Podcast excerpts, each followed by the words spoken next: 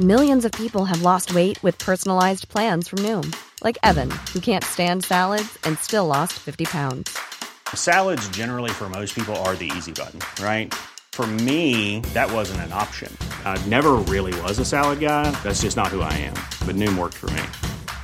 Get your personalized plan today at Noom.com. Real Noom user compensated to provide their story.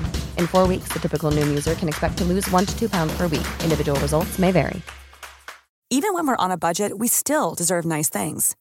Quince is a place to scoop up stunning high end goods for 50 to 80% less than similar brands. They have buttery soft cashmere sweaters starting at $50, luxurious Italian leather bags, and so much more. Plus, Quince only works with factories that use safe, ethical, and responsible manufacturing. Get the high-end goods you'll love without the high price tag with Quince. Go to quince.com/style for free shipping and 365-day returns. You should celebrate yourself every day, but some days you should celebrate with jewelry. Whether you want to commemorate an unforgettable moment or just bring some added sparkle to your collection, Blue Nile can offer you expert guidance and a wide assortment of jewelry of the highest quality at the best price. Go to BlueNile.com today and experience the ease and convenience of shopping Blue Nile, the original online jeweler since 1999. That's BlueNile.com. BlueNile.com.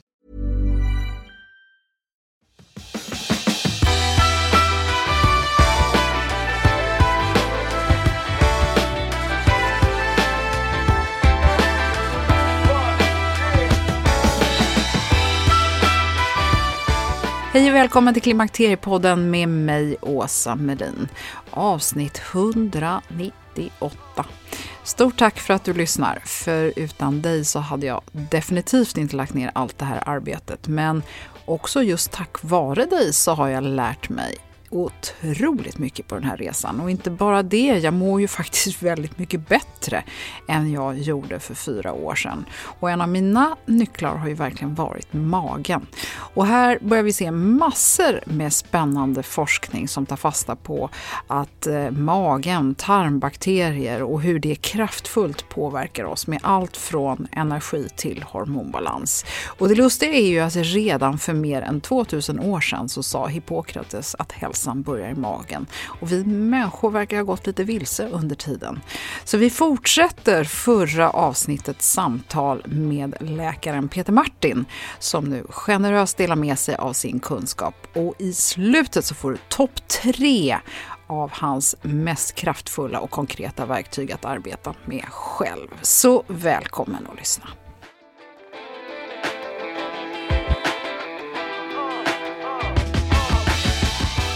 Peter Martin, jag vill önska dig hjärtligt välkommen tillbaka till Klimakteriepodden. Vi hade ju en otroligt stor och spännande diskussion eh, i förra avsnittet som jag tycker absolut man ska lyssna på så man får lite grundläggande tankar och idéer och funderingar kring hur man lever sitt liv och hur man faktiskt kan komma till botten med olika symptom och åkommor. Och det ska vi lite grann gå in på vidare här idag. Och jag tänker, eh, om jag bara ska berätta bakgrunden till, ni som lyssnar har ju hört det här många gånger, men eh, jag startade ju Klimakteriepodden för att jag trodde att det fanns ett facit. Jag trodde att klimakteriet var någonting som gick att lösa och så här gör man det. Man börjar med att titta på hur får man mindre torrt hår, hur får man mindre torrt underliv, hur får man ordning på sina hormoner, hur lär man sig sova och så vidare och så vidare. Och det har ju utvecklats till någonting mycket större och det som frustrerar mig väldigt mycket är ju att klimakteriet också blir lite som en slask. Det kan vara det som skälper och det som gör att du så att säga slutgiltigt kroppen inte orkar riktigt hålla emot med det immunförsvar och det, alla andra försvar vi har i kroppen och så plötsligt så får saker blossa ut lite fritt. Och när man börjar må dåligt på ett hörn, då mår man ju dåligt på alla hörn till slut. Så det liksom blir bara som en ond spiral. Eh, du möter ju enormt mycket eh, kvinnor genom ditt arbete på FunMed och ni eh, håller ju på med väldigt mycket diffusa symptom från framförallt patienter som inte har fått hjälp någon annanstans, som är frustrerade, eh, de kanske till och med börjar bli deprimerade. Berätta nu, vad är det du ser och vad är det du kan göra och vad är det du tror att många gånger är det underliggande skälet till att man inte mår bra? Ja, intressant att höra din beskrivning här. Jag håller ju helt med dig att man kan ju tänka att det är digitalt, att hormonproduktionen avtar, ersätter man den så är allt bra igen. Men det är ju tyvärr inte så. Jag håller med dig om att ofta är det nog så att det, det är snarare tuvan som skälper lasset, eh, det här med hormonerna. Och att många av symptomen kanske man faktiskt hade i lägre grad innan fast de blir värre då när man eh, eh, tappar hormonproduktionen ännu mera. Så ja, vi intresserar oss ju för just diffusa symptom också. Ehm, går man till vårdcentral så är det lätt att, att man får eh, ta lite blodprover, kanske 10, 15, 20 stycken och så är det inget fel på dem så får man kanske gå hem med uppmaningen att komma tillbaka om det blir värre. Så fungerar det inte i funktionsmedicin. Vi intresserar oss för alla de här, även de diffusa symptomen. Ehm, och vårt mål är ju inte bara att man ska inte ha en diagnos och en sjukdom. Vårt mål är att du ska, precis som eh, Världshälsoorganisationen säger, WHO, att du ska ha en optimal hälsa. Ehm, det är ju få som, som, som får det, men det är det vi siktar emot i alla fall. Och då, då är det just eh, en del av de sakerna vi pratade om i förra avsnittet och eh, som ligger som är underliggande här. Vi pratade mycket om stress till exempel och stress är absolut eh, någonting som alla kvinnor behöver tänka på mer eller mindre, egentligen alla människor, men jag tror att kvinnor är, är ännu känsligare än män för detta och också har en annan, ett annat tryck på sig i livet ifrån så många håll och oftast är mer vårdande och så. Så det, det där är ju superviktigt. Eh, vi har också det här med eh, att ha en röra på sig, eh, jätteviktigt, men där har inte jag, jag brukar inte trycka så mycket på det, för jag, det brukar ändå oftast vara så att människor när de mår bra så har man kraft och vill och lust och, och vill röra på sig.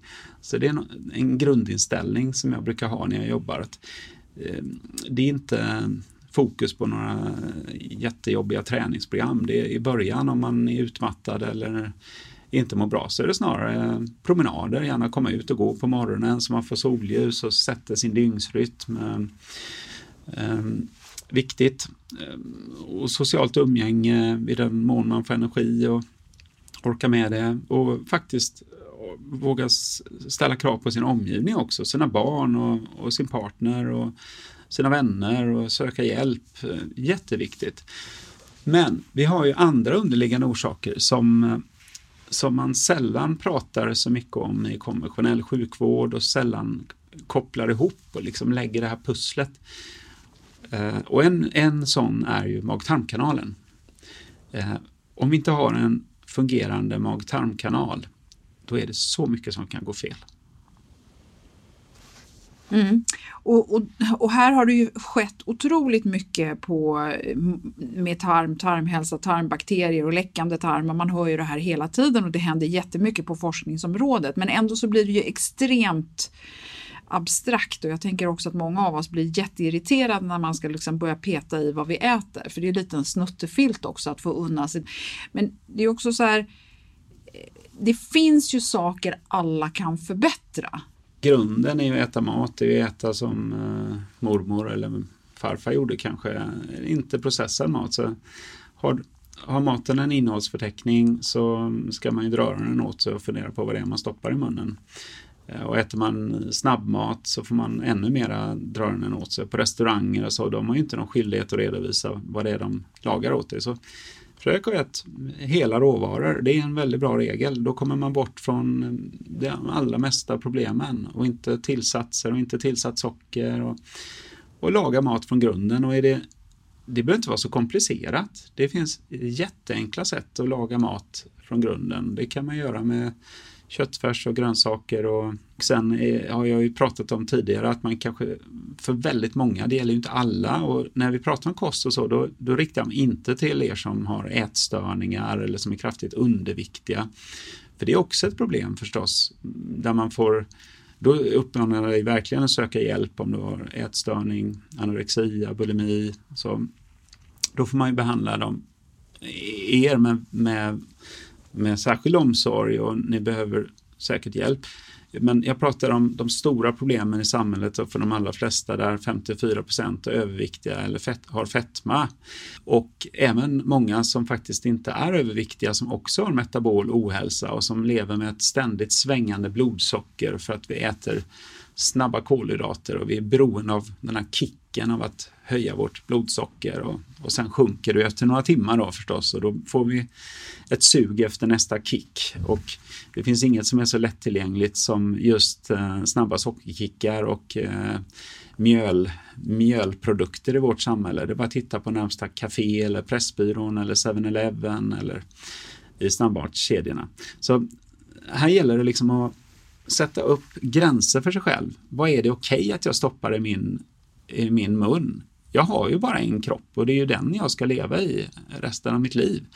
Jag behöver vårda den lite. Och det luriga är att det är precis som med klimatfrågan, att vi är inte så bra på att se förändringar som går över lång tid, vi människor. Vi kan utrota till exempel djur genom att vi ser inte att vi faktiskt håller på att utrota dem. Och vi, vi är som grodan som blir kokt långsamt, långsamt stiger temperaturen. Vi blir kanske lite tjockare och lite tröttare och har lite mer verk för varje år som går och till slut så är vi långt borta från vår idealbild och hur vi faktiskt en gång i tiden såg ut och mådde.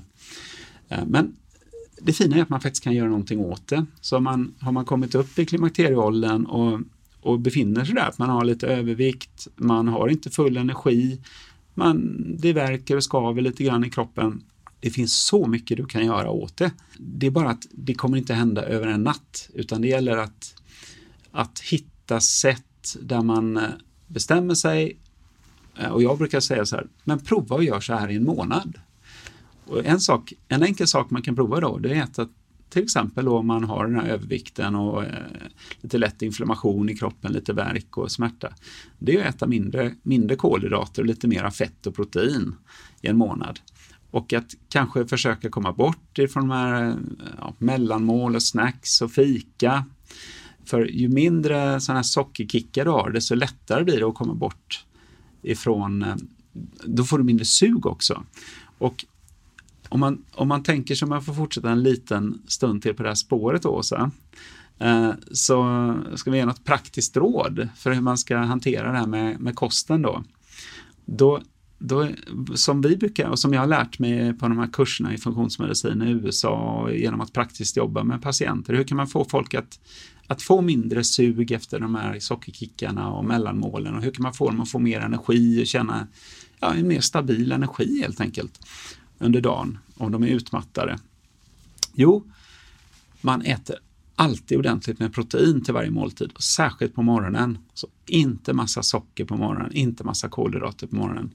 Så många av våra patienter de äter motsvarande typ en kycklingfilé på morgonen. De kan äta samma sak till frukost som de åt till lunch eller middag. Och det kan låta jättekonstigt när man hör det första gången. Men om man tänker på hur vi levde på savannen är det inget konstigt alls. Så det finns många kulturer som inte ens äter frukost. Så det är mer ett, ofta ett sug. Men mycket protein och då pratar jag om alltså 30 till 45 gram protein per måltid. Fördelen med det är så otroligt abstrakt. Hur mycket en kycklingfilé, hur ja. mycket är det då? Jo, många blandar ihop det där. Om jag säger 30 gram protein så tänker en del, ah, 30 gram kyckling. Nej. Nej, utan då är det kanske en Tänk dig att du har en kycklingfilé som väger 150 gram. Så kanske den, en femtedel är, Eh, protein. När du lagar till den så har ju en del vatten försvunnit ur och så. Då kanske det är en fjärdedel av de 150 grammen som är protein. Då. Och så är det ofta med kött och fisk att en fjärdedel, en femtedel någonstans där är protein. Så då får man en hållhake på det. Så 100 gram kött eller fisk kanske är någonstans 20-25 gram protein. Då. Och, och, och då bygger man, det här stimulerar också muskeltillväxt. Och nackdelen med vegetariskt protein i form av bönor och linser och så, det är ju att då får du alltid lika mycket kolhydrater också som du får i dig protein. Så det är svårt att liksom äta riktig lågkolhydratkost då. Den andra grejen, förutom att äta protein varje måltid och inte så mycket snabba socker, så mycket snabbt socker, det är att äta ordentligt med salt. Så så länge du inte har högt blodtryck så är vi, vi är skrämda för att äta salt, men det finns hela böcker skrivna om detta de senaste åren, bland annat The Salt Fix av James Di Nicolantonio. James D. Nicolantoni har skrivit en bok som heter The Salt Fix, saltfixen, eh, om att de flesta äter för lite salt och är man utmattad och många av dem vi träffar de har ju lågt blodtryck och när de äter salt, då pratar vi om att de kan äta en halv tesked salt på morgonen och sen salta maten rikligt. Då kan de få mer energi. Så man dricker vatten och äter vanligt eh, salt också. Så, Joderat salt eller? Eh, ja, salt är ju en historia i sig då för att eh, det är ju Äter du havssalt och Himalayasalt och sånt så har ju inte det varit joderat eh, historiskt sett. Nu har det börjat komma joderade sådana salter för det är viktigt att få i sig eh, jod. Absolut, om du inte äter eh, massa alger och eh, eh mat från havet som kan innehålla mer jod. Då. Eh, Sen finns det olika, så många som jobbar med funktionsmedicin, de äter olika sorters salt bara för att gardera sig, för att det finns för och nackdelar med olika sorters salt. Men, så man, Jag misstänkte att det inte skulle bli ett enkelt svar nej, tyvärr är det ju så att när man eh, och så kommer det vara för dig som lyssnar på detta om du inte redan kan jättemycket så ju mer du lär dig kommer du bli lite lite, kanske lite förvirrad för att du kommer höra olika saker. Men då gäller det att liksom fundera på ja, men vilka människor är det här som jag verkligen tror på? Som pratar i poddar och som skriver på bloggar och så. Vilka tror du på egentligen? Följ några stycken och se, verkar de säga samma sak? Ja, då verkar det väl ganska så troligt att det kan väl ligga nära sanningen. Säger de helt olika saker, ja, då kan man nog tycka olika om en sak. Ja. Okej, vi, vi går vidare lite grann i eh, det här med en annan slaskdiagnos då, om jag får vara så hemsk så jag kallar klimakteriet för en slaskdiagnos eh, utan att eh, det är en sjukdom överhuvudtaget så tänker jag att vi ska prata om IBS. För eh, IBS har ju blivit någonting som är synonymt med att man har trassel med magen. Och vi ska prata lite om det här med tarmar och tarmhälsa och mage och så. Ja, För, det här, för om jag förstår dig rätt Peter så är det för dig nästan det är liksom den heliga graalen. Det är här som hälsan strålar från. Ja, och där har jag ju i princip stulit den åsikten ifrån Hippokrates, medicinens eh, fader, liksom, som redan för 2500 år sedan sa att all sjukdom börjar i magen. På den tiden hade man ju observationsförmåga även om man inte hade laboratorietester. Eh, och det är verkligen fascinerande att, att träffa så många människor som inte har kontakt med sin kropp och sin, inte minst sin mage och förstår att så som min mage mår, så mår jag. Eh, Och varför är det så tror du Åsa? Ja, det är väl den, för det första så tänker jag att det är den delen som också har kontakt med yttervärlden. Det är ju den vi liksom kan påverka och jag har ju själv ett förflutet, ni som lyssnar har ju hört mig tjata om min mage och hur jag kom till rätta med jättemycket av mina hälsoproblem när jag bara förstod vad jag tålde och inte tålde och vad jag mår bra av. Ja, nej men och det där är inget eh, hokus pokus på något sätt. Egentligen så borde man eh, som varje läkare borde själv kunna räkna ut att magen eh, är huvudmisstänkt om någon blir sjuk. Eh, kanske inte för tio år sedan för att ordet eh, dysbios som betyder obalans i tarmfloran då, dysbios, det fanns inte i den vetenskapliga litteraturen för över tio år sedan. Men för tio år sedan så tog forskningen fart, alltså 2011.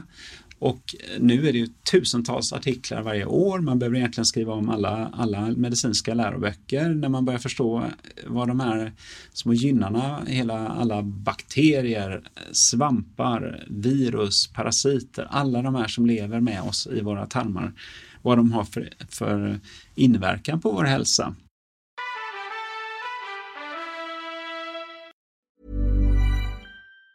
Planning for your next trip? Elevate your travel style with Quince. Quince has all the jet setting essentials you'll want for your next getaway, like European linen, premium luggage options, buttery soft Italian leather bags, and so much more. And it's all priced at 50 to 80% less than similar brands. Plus, Quince only works with factories that use safe and ethical manufacturing practices. Pack your bags with high-quality essentials you'll be wearing for vacations to come with Quince. Go to quince.com slash trip for free shipping and 365-day returns.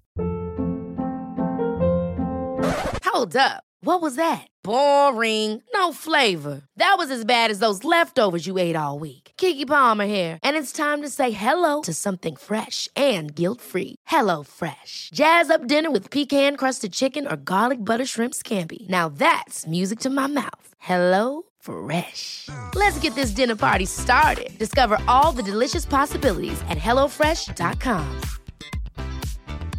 I'm Sandra, and I'm just the professional your small business was looking for. But you didn't hire me because you didn't use LinkedIn jobs. LinkedIn has professionals you can't find anywhere else, including those who aren't actively looking for a new job but might be open to the perfect role, like me. In a given month, over 70% of LinkedIn users don't visit other leading job sites. So if you're not looking on LinkedIn, you'll miss out on great candidates like Sandra. Start hiring professionals like a professional. Post your free job on linkedin.com/people today. Det är härligt att klimakteriets tabu äntligen är på väg bort. Vill man försöka klara sig utan hormonbehandling så finns nu många nya kosttillskott som lovar bland annat hormonell balans och som ska stötta brister. Jag vill lyfta min räddare i nöden, Femarel. Det har inte bara varit min utan många andra kvinnors räddning i över 20 år. Och med lång tid på marknaden, med nöjda användare, dessutom med 20 forskningsstudier så vågar jag säga att det kan vara en god idé att prova Femarel. Femarel finns på apoteken och i hälsokostbutiker. Tack Femarel som varit min samarbetspartner i många år.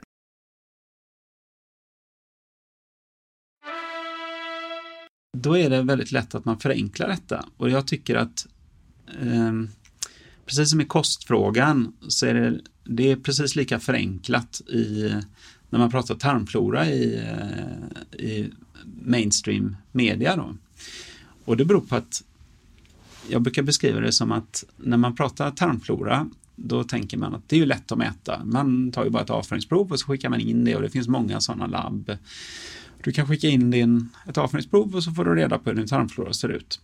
Det är bara att när man pratar om tarmflora generellt sett, då pratar man om tarmfloran i ett avföringsprov. Och vad, vad betyder det? Jo, det betyder att man beskriver hur ser det ut i tjocktarmen. Och det är den sista delen av vår långa mag-tarmkanal som kan vara en 7-8 meter lång. Det är bara en och en halv meter den här tjocktarmen. Och det, tjocktarmen är ju en av de mindre viktiga delarna i mag-tarmkanalen. För det funkar ju så här att om vi tänker oss matsmältningen då så börjar det med att, som vi pratade om förut, man tuggar maten. Tänderna sitter i munnen och sitter ingen annanstans. Så det är viktigt att tugga maten. Och sen sväljer man ner den och så använder den i magsäcken och där är det, ligger den i några timmar och där är det jättesurt. Det är saltsyra i magsäcken och vi, människan är en av de djuren som har allra mest saltsyra, suraste magsäcken. Precis som eh, alltså, ännu surare, surare än många köttätare och sådär. Och växtätare har generellt sett mycket mindre saltsyra i magsäcken. Då. Så det handlar mycket om att bryta ner eh, protein i vårt kött och så, och så tar man även upp mineraler och och du kan förstås döda parasiter och bakterier och sånt där. Så det är jätteviktigt med saltsyra. Sen så pytsas maten ner ifrån magsäcken ner i tunntarmen i början av, av tunntarmen. Tunntarmen är fem meter lång, det är där 90 procent av, av näringen ska tas upp. Och eh, där sitter också 60 procent av immunförsvaret, någonting sånt där, runt om tunntarmen. Så tunntarmen är som en yta, som en badmintonplan mot omvärlden. En jättestor yta och det är precis som du sa, så den är ju vår största yta mot omvärlden. Man tänker inte på det för den är inuti oss, men den är ju, mag-tarmkanalen är ju bara en tunnel igenom oss. Så det är ju en yta mot omvärlden och, mot, och vad händer då? Jo, när maten pytsas ner då kommer det galla som löser upp fettet och så kommer det bukspottkörtelenzym som klipper sönder maten. Så att i tunntarmen, de här som är fem meter lång, där är det inte bakterier som ska bryta ner maten. Så funkar det i en kossa eller i en, i en gorilla som bara äter växter. Där är det bakterier som bryter ner maten. Det är som jäsning som pågår. Och så bildas det fettsyror som tas upp i deras kropp och som används för bränsle. Men så funkar inte, inte människor generellt sett utan det är, det är ju enzymer, små saxar som klipper sönder maten och sen så kan det då tas upp eh, in i blodet i tunntarmen, de här fem metrarna. Eh, inte mycket bakterier där, så ska det inte vara. Särskilt inte i övre delen av tunntarmen. Men sen efter tunntarmens fem meter, då kommer maten ner i tjocktarmen. Och där har vi en och en halv meter med mycket bakterier i. Och det är ju där vi mäter tarmfloran nu då. Men vi överskattar nog eh, tarmfloran i tjocktarmen. För att eh, vi mäter där för att vi kan mäta. Men det är bara 10% av näringen som tas upp där. Jag känner flera människor som inte har någon tjocktarm. Man kan operera bort den. De lever lika länge och mår, mår jättebra. Du kan inte operera bort, ta, operera bort en meter av tunntarmen så har du problem med näringsupptag. Så det, att, att vi, vi fokuserar inte så mycket på tunntarmen eh, idag för att vi vet inte så mycket om den helt enkelt. Men forskningen går snabbt framåt. Och för att avrunda den här långa utläggningen då, så att du som lyssnar förstår. Så när vi jobbar i funktionsmedicin så fokuserar vi inte bara på tarmfloran i tjocktarmen utan också på hur ser tarmfloran ut i din tunntarm. För så som vi har levt eh, med all den här maten vi stoppar i oss som bakterier gillar, då snackar jag om mängder av kolhydrater och fibrer och socker och sånt. För det är det bakterier älskar. De flesta bakterier lever på, på socker och kolhydrater och fibrer. Även svampar gillar ju mycket socker eh, och kolhydrater. Då kan de växa in i din tunntarm eh, och, och ta över där och flytta in dit. De ska egentligen vara i tjocktarmen men de flyttar in i tunntarmen, de här fem metrarna och stör hela din näringsupptag och de irriterar immunförsvaret. Och vem vet Åsa, om du, du då som inte tål all mat du äter, du kan ha fått läckande tarm av detta. Tarmslemhinnan håller inte riktigt tätt och då läcker det igenom små ämnen, kanske från, ofta kan det vara från mjölkprotein eller gluten och så stimulerar det immunförsvaret varje gång du äter det varenda dag. Och så får man en lite lätt inflammationsreaktion. Så, som du förstår, tunntarmen är enormt viktig och det kan ha gått snett någon gång på grund av det du äter, på grund av antibiotikakurer, på grund av att du stressar, att du tuggar inte maten. Du kan ha haft en mag-tarminfektion i Thailand som har stört din tarmflora i tunntarmen. För kan man få ordning på tunntarmen igen så kan man få folk att må bra igen. Och vad gör man för att få ordning på tunntarmen? Mm. Uh, för det första så försöker vi diagnostisera då ex så exakt vi kan. Uh, vad är det för bakterier? Vad är det för svampar som kan ha har tagit över miljön där. Då. Och det här är vi öppna med. Det är ingen perfekt diagnostik. Jag säger ju det att det är svårt att titta in där. Vi har flera olika metoder, både urinprov och avföringsprov och, och faktiskt utandningsprov där man dricker en sockerlösning som sedan omvandlas till olika gaser som vi kan mäta i utandningsluften. Så det, det, vi använder vi använder på Falmer all den diagnostik som, som egentligen finns.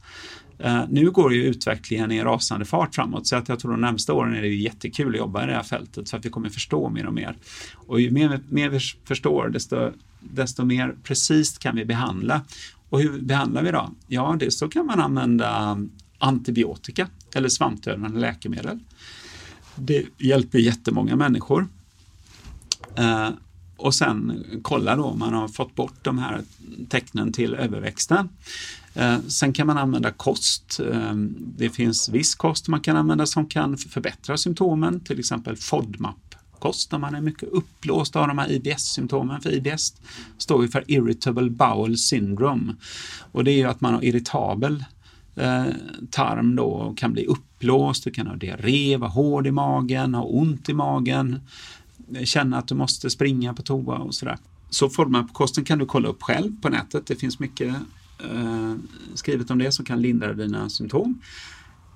Så det finns många orsaker till IBS och eh, där tycker jag absolut att man ska gå till konventionell sjukvård också och söka hjälp och bli utredd och man kan göra gastroskopi och titta ner i magsäcken. Man kan göra koloskopi och titta upp i rumpan, i tjocktarmen och leta efter symptom. Så man måste ju ta sina symptom på allvar och inte bara tänka att det här ska funktionsmedicin lösa utan använd den vanliga vården, använd dina skattepengar fullt ut till att, att få hjälp med det här. Men min erfarenhet är att många patienter jag träffar har ju gått hela vägen där och ändå inte fått hjälp och då måste man söka sig vidare och då kan SIBO eller till exempel svampöverväxt vara orsaker. Och då finns det särskilda protokoll man kan använda och eh, det finns hopp helt enkelt i det jag vill säga utan att gå in på alla detaljer om hur man diagnostiserar eller behandlar. Sen vill jag också säga det att många som pratar om magen, de tänker bara IBS och SIBO och så tänker man att det är nästan likhetstecken mellan det. Men vi träffar ju många patienter som inte har så mycket magsymptom. Men problemet kommer ändå från deras mage. Det ger inte så mycket symptom i magen, men de kan ändå ha läckande tarm, tecken på sån här överväxt eh, med en felaktig tarmflora i tunntarmen och en mängd andra symptom. Och när man behandlar det kan de symptomen försvinna. Så det här är väldigt komplext. Och här krävs ju jättemycket mer forskning. Men för att forska på det sättet då, då behöver man ju se på kroppen som helhet. Man kan inte bara tänka IBS och forska bara på IBS. Man behöver forska på tunntarmen i relation till alla andra sjukdomar om du frågar mig. Mm. SIBO har du nämnt några gånger nu. Kan du inte bara berätta vad SIBO står för? Ja, det är ju bra att definiera saker och ting. Eh, det står ju för Small Intestinal Bacterial Overgrowth. Man pratar ju om large intestine, det är tjocktarmen, eller kolon som det heter på latin. Och man pratar om small intestine och det är tunntarmen, den här fem meter långa då, delen som är den viktigaste delen av mag-tarmkanalen där näringen ska tas upp till 90 procent. Så small intestinal bacterial overgrowth. Och så pratar man faktiskt också om SIFO. Och det är det small intestinal fungal overgrowth. Och fungal då, fungal, det står för svampöverväxt som man vet ännu mindre om. Men eh, som jag ser kliniskt att det absolut är en, en inte alltför ovanlig orsak till problem också. Jag tänker lite grann på det här med som vi har fått höra att det man äter är det som påverkar tarmbakterierna och tarmbakterierna växlar så oerhört snabbt att det bara tar sju dagar eller kanske till och med ännu mindre för att hela tarmfloran ska vara helt annorlunda. Det borde ju vara skitlätt rent ut sagt att fixa det här. Mm. Eh, superbra poäng, eh, Åsa. Och det är ju verkligen så. Det finns ju studier, det tar ett, ett dygn så har du ändrat din tarmflora. Eller två. Eh, och det gör det väldigt hoppfullt också. Eh, sen är ju problemet att en del hävdar ju att de mer eller mindre vet vad en normal tarmflora är, men det är de som är seriösa och som tänker mest kring detta tror jag mer på det är att vi vet inte vad en normal perfekt tarmflora är för dig till exempel eller för mig eller och, och Sen är det så också att vi är utsatta för antibiotikakurer. Vi kanske har raderat vissa bakterier i vår tarmflora för länge sedan. Och hur ska vi ersätta det och hur, hur ska vi liksom jobba med det här? Det här är oerhört komplext. Eh, en bakterie kanske är borta men det kanske är en annan som har växt till som gör samma sak. Tänk på tarmfloran som ett ekosystem. Det är som regnskogen, liksom. massor med arter, massor med olika bakterier som samverkar och som gör olika ekosystemstjänster. De gör oss olika tjänster, kanske bryter ner gifter, kanske skapar näring av någonting som inte var näring för oss. Så att, eh, det här håller man ju på att forska jättemycket på. Spännande fält att förstå mer om. Men att komma och, och veta, säga att man vet exakt Eh, hur det funkar, det är övermaga. Och jag stöter på en del funktionsmedicinska terapeuter till exempel som, som då tar ett avföringsprov och så ser de då att Åsa, du har inte någon Akkermansia. Akkermansia är en bakterie av de här tusen du har i din tarmflora. Och Akkermansia vet vi att den eh, behövs för det här Eh, tarmslemhinnan och slemmet där och det är viktigt med akkermansia. Och så jobbar de sen med att eh, få patienten att äta så att deras akkermansia-bakterier stiger i tarm i avföringsprovet. Då. Så tar man om det kanske var tredje månad och så är man jätteglad när akkermansia har stigit. Det där är ju så reduktionistiskt, alltså man har kokat ner det och förenklat det jättemycket. Eh, så, så funkar det inte eh, om du frågar mig, utan man måste se på helheten. Så jag tror att det mera handlar om att prova olika sorters kost och se hur du mår. Eh, och då menar jag med protein, kolhydrater, fett, men även hur mycket fibrer. En del mår bättre på att inte äta några fibrer, i alla fall på kort sikt. Och andra mår bättre när de äter mer fibrer. Och det här liksom, att bara lyssna på någon annan, om du frågar mig vad jag gjorde för att läka mig själv och hur gör jag för att må bra. Det är inte alls säkert att det funkar för dig. Så det, här, här är kost och livsstil, så det är mycket trial and error och du måste se dig själv som ett, eh, lite som en labbrotta, som ett forskningsprojekt. Mm. lite, så då kan man ju jobba veckovis och månadsvis. Att den här månaden så käkar jag så här och så ser jag lite mer av det här. Jag väljer bort de här sakerna. Jag tar bort till exempel gluten och mejeriprodukter ur min kost i en månad. Jag kan lova er som lyssnar, det är många som skulle märka stor skillnad av det. Inte alla, men många. Så se det här som ett, ett projekt där du testar det fram. Och kommer du inte hela vägen eller, du, eller om du är väldigt intresserad, sök upp någon funktionsmedicinsk klinik någonstans. Eh, det behöver inte vara vår klinik förstås, det kan vara någon som du litar på. Och se till att utnyttja de um, tester vi har. Vi har, inte, vi har inte perfekta tester för vi kan, ingen i världen kan detta fullt ut än. Vi förstår oss inte på tarmfloran. Men vi kan göra väldigt, väldigt mycket mer än, än vad man kan på vårdcentral. Mm. Peter, eh, mycket information och vi skulle kunna sitta och prata väldigt mycket djupare om det här. Du har ju en enorm kunskap och erfarenhet eh, inom området och du har gjort väldigt många friska. Jag har träffat faktiskt flera av dina patienter också genom, genom åren och jag har ju själv experimenterat en hel del med olika saker och till skillnad från hur jag mådde för fem år sedan så mår jag ju faktiskt väldigt bra idag. Eh, så att jag vet mm. hur kraftfullt det kan vara att ta tag i det som skaver, även om det känns abstrakt och det är väldigt svårt att få tag på liksom, var tusan ska jag börja? Eh, och för oss kvinnor som har hormonell obalans och vi har sjunkande östrogener och så vidare så, så blir det ju lite akut. Och om man då skulle tänka liksom, topp tre vilka kraftfullaste metoder skulle du säga att det finns som man kan göra på egen hand? Ja, tack och lov finns det ju mängder, men vi ska, jag kan absolut eh, dela med mig av tre stycken. Och den första skulle vara att eh, helt enkelt experimentera med sin kost. På ett sätt. Och tänka att man gör det liksom några veckor eller man kanske gör det under en månad. Och några saker man kan prova då, det är att ändra fördelningen mellan fett och protein och kolhydrater. Man, för de flesta, speciellt om du har problem med övervikt, så minska på mängden kolhydrater pasta, ris, potatis, socker, eh, mackor. Och ät ordentligt med protein så du blir mätt. Och eh, fett eh, också för att bli mätt. Eh, men eh, vill du gå ner i vikt så får du inte äta för mycket av det heller. Sen med kosten, jättekraftfullt eh, är ju eliminationskost. Du kan prova att ta bort gluten ur din kost. Mejeriprotein, inte laktos alltså, utan mejeriprotein. Eh, inte äta någon ost och mjölk och crème fraîche och kanske till och med inte ens smör i, i några veckor. Det kan vara väldigt kraftfullt. Och om inte det hjälper så kan det bero på att du även skulle kunna vara överkänslig mot ägg. Det är vanligt att man är det. Så gluten, mejeriprotein och äggprotein. Om man provar att vara utan det, alltid från två veckor upp till fyra veckor.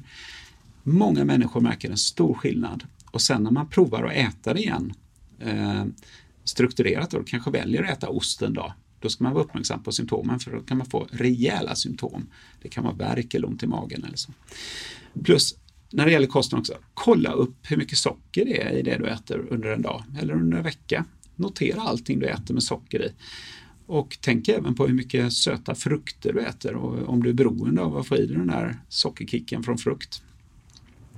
Nummer två, förutom kosten då, det är ju att på något sätt få in en stresshantering i din, i din vardag.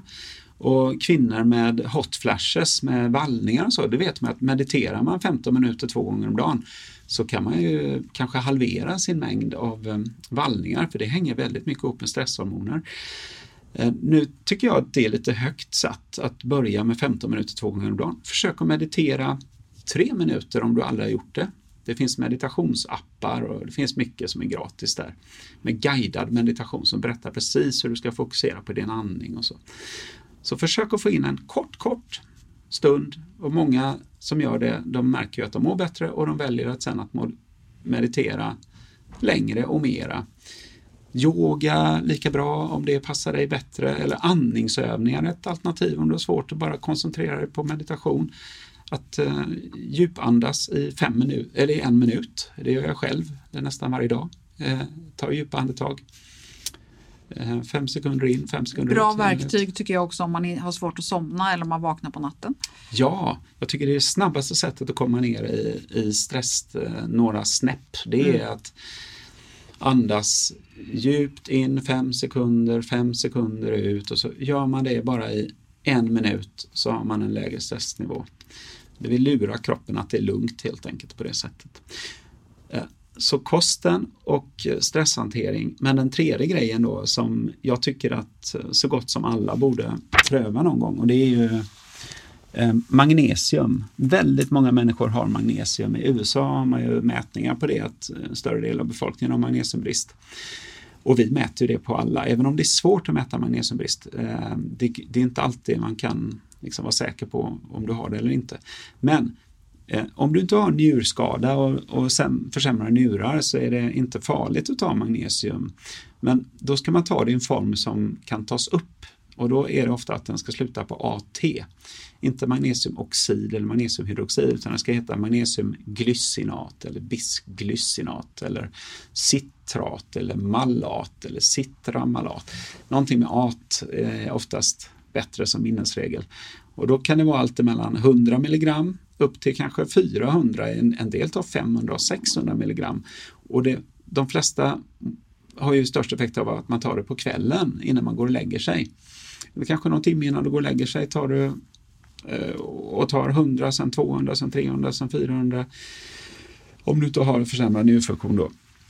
Och då märker ju många att de har lättare att somna, de sover bättre genom hela natten, de behöver inte gå upp och kissa lika ofta. Magnesium är relaxationsmineralet, det får muskler och, och även nervsystemet att, att koppla av. Det kan få hjärt, hjärtarytmier att eh, lugna sig när hjärtat går i otakt.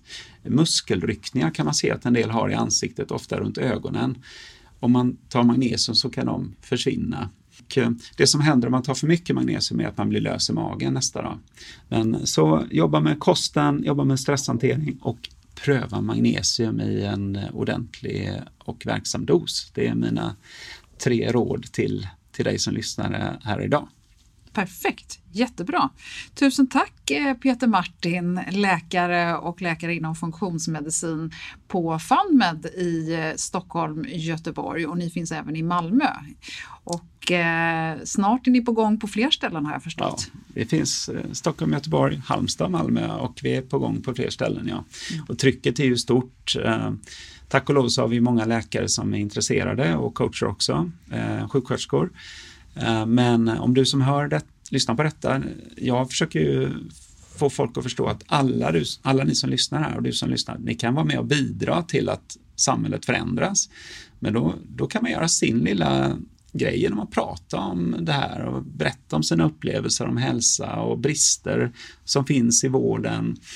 Eh, alltså att man vill att det ska funka på ett annat sätt. Och, och faktiskt försöka stötta den här rörelsen. Det är ju många, många i Sverige och i världen som försöker förändra Eh, synen på sjukvården och hälsa, att vi faktiskt ska vara mer hälsofokuserade och se till att var och en ska ha makten över sin egen hälsa och sin familjs hälsa.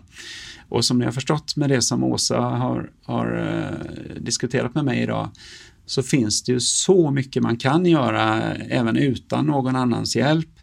Eh, Och sen vill vi ju att faktiskt på sikt att även skattepengarna ska gå till att vi jobbar hälsofokuserat. För idag går bara 3% av sjukvårdsbudgeten till prevention. Mm. Ja, och vi blir tyvärr inte friskare som, eh, som befolkning. Men eh, det finns, jag, jag tror ändå att det finns hopp. Jag tror att det är fler och fler som blir intresserade. Problemet är kanske att man börjar intressera sig mer när man har symptom på att något inte står rätt till än i förebyggande syfte. Men jag tror även det håller på att förändras. Ja, det här måste ut på företagen också. Företagen behöver se till att hålla sina anställda friska. För idag så har vi jättestora problem med under, underprestation inom företagen. För vi har anställda som är trötta och inte mår helt bra och som har värk. Och det är klart de inte pratar så mycket om det. Men eh, företag har ju eh, miljoner att tjäna på det här. Stort tack Peter, jag uppskattar din tid. Det var roligt att prata med dig och hoppas att lyssnarna fick ut någonting av det. Det tror jag absolut. Tack! Tack!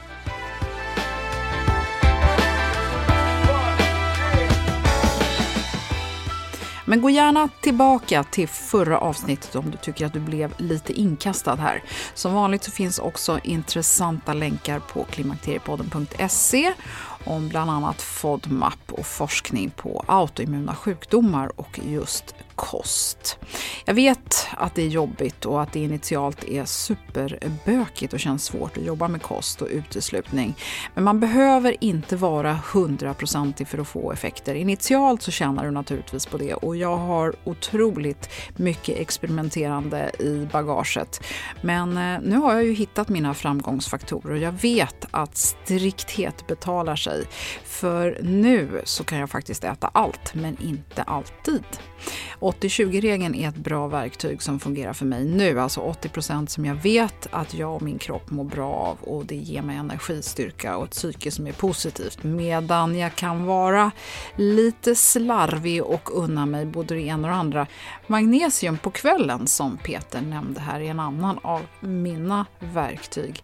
Tidigare så hade jag väldigt ofta kli i benen, framförallt på kvällarna. Och eh, ofta ryckningar kring ögonen. Ja, nog om det. I nästa avsnitt så ska vi få höra om hur det är med den nya generationens gynekologer och hur de ser på klimakteriet och det är hur det ser ut med kunskapen. Så missa inte det. Varmt välkommen och följa med Klimakteriepodden på Instagram och Facebook och ett stort varmt tack för att du lyssnar. Hej då!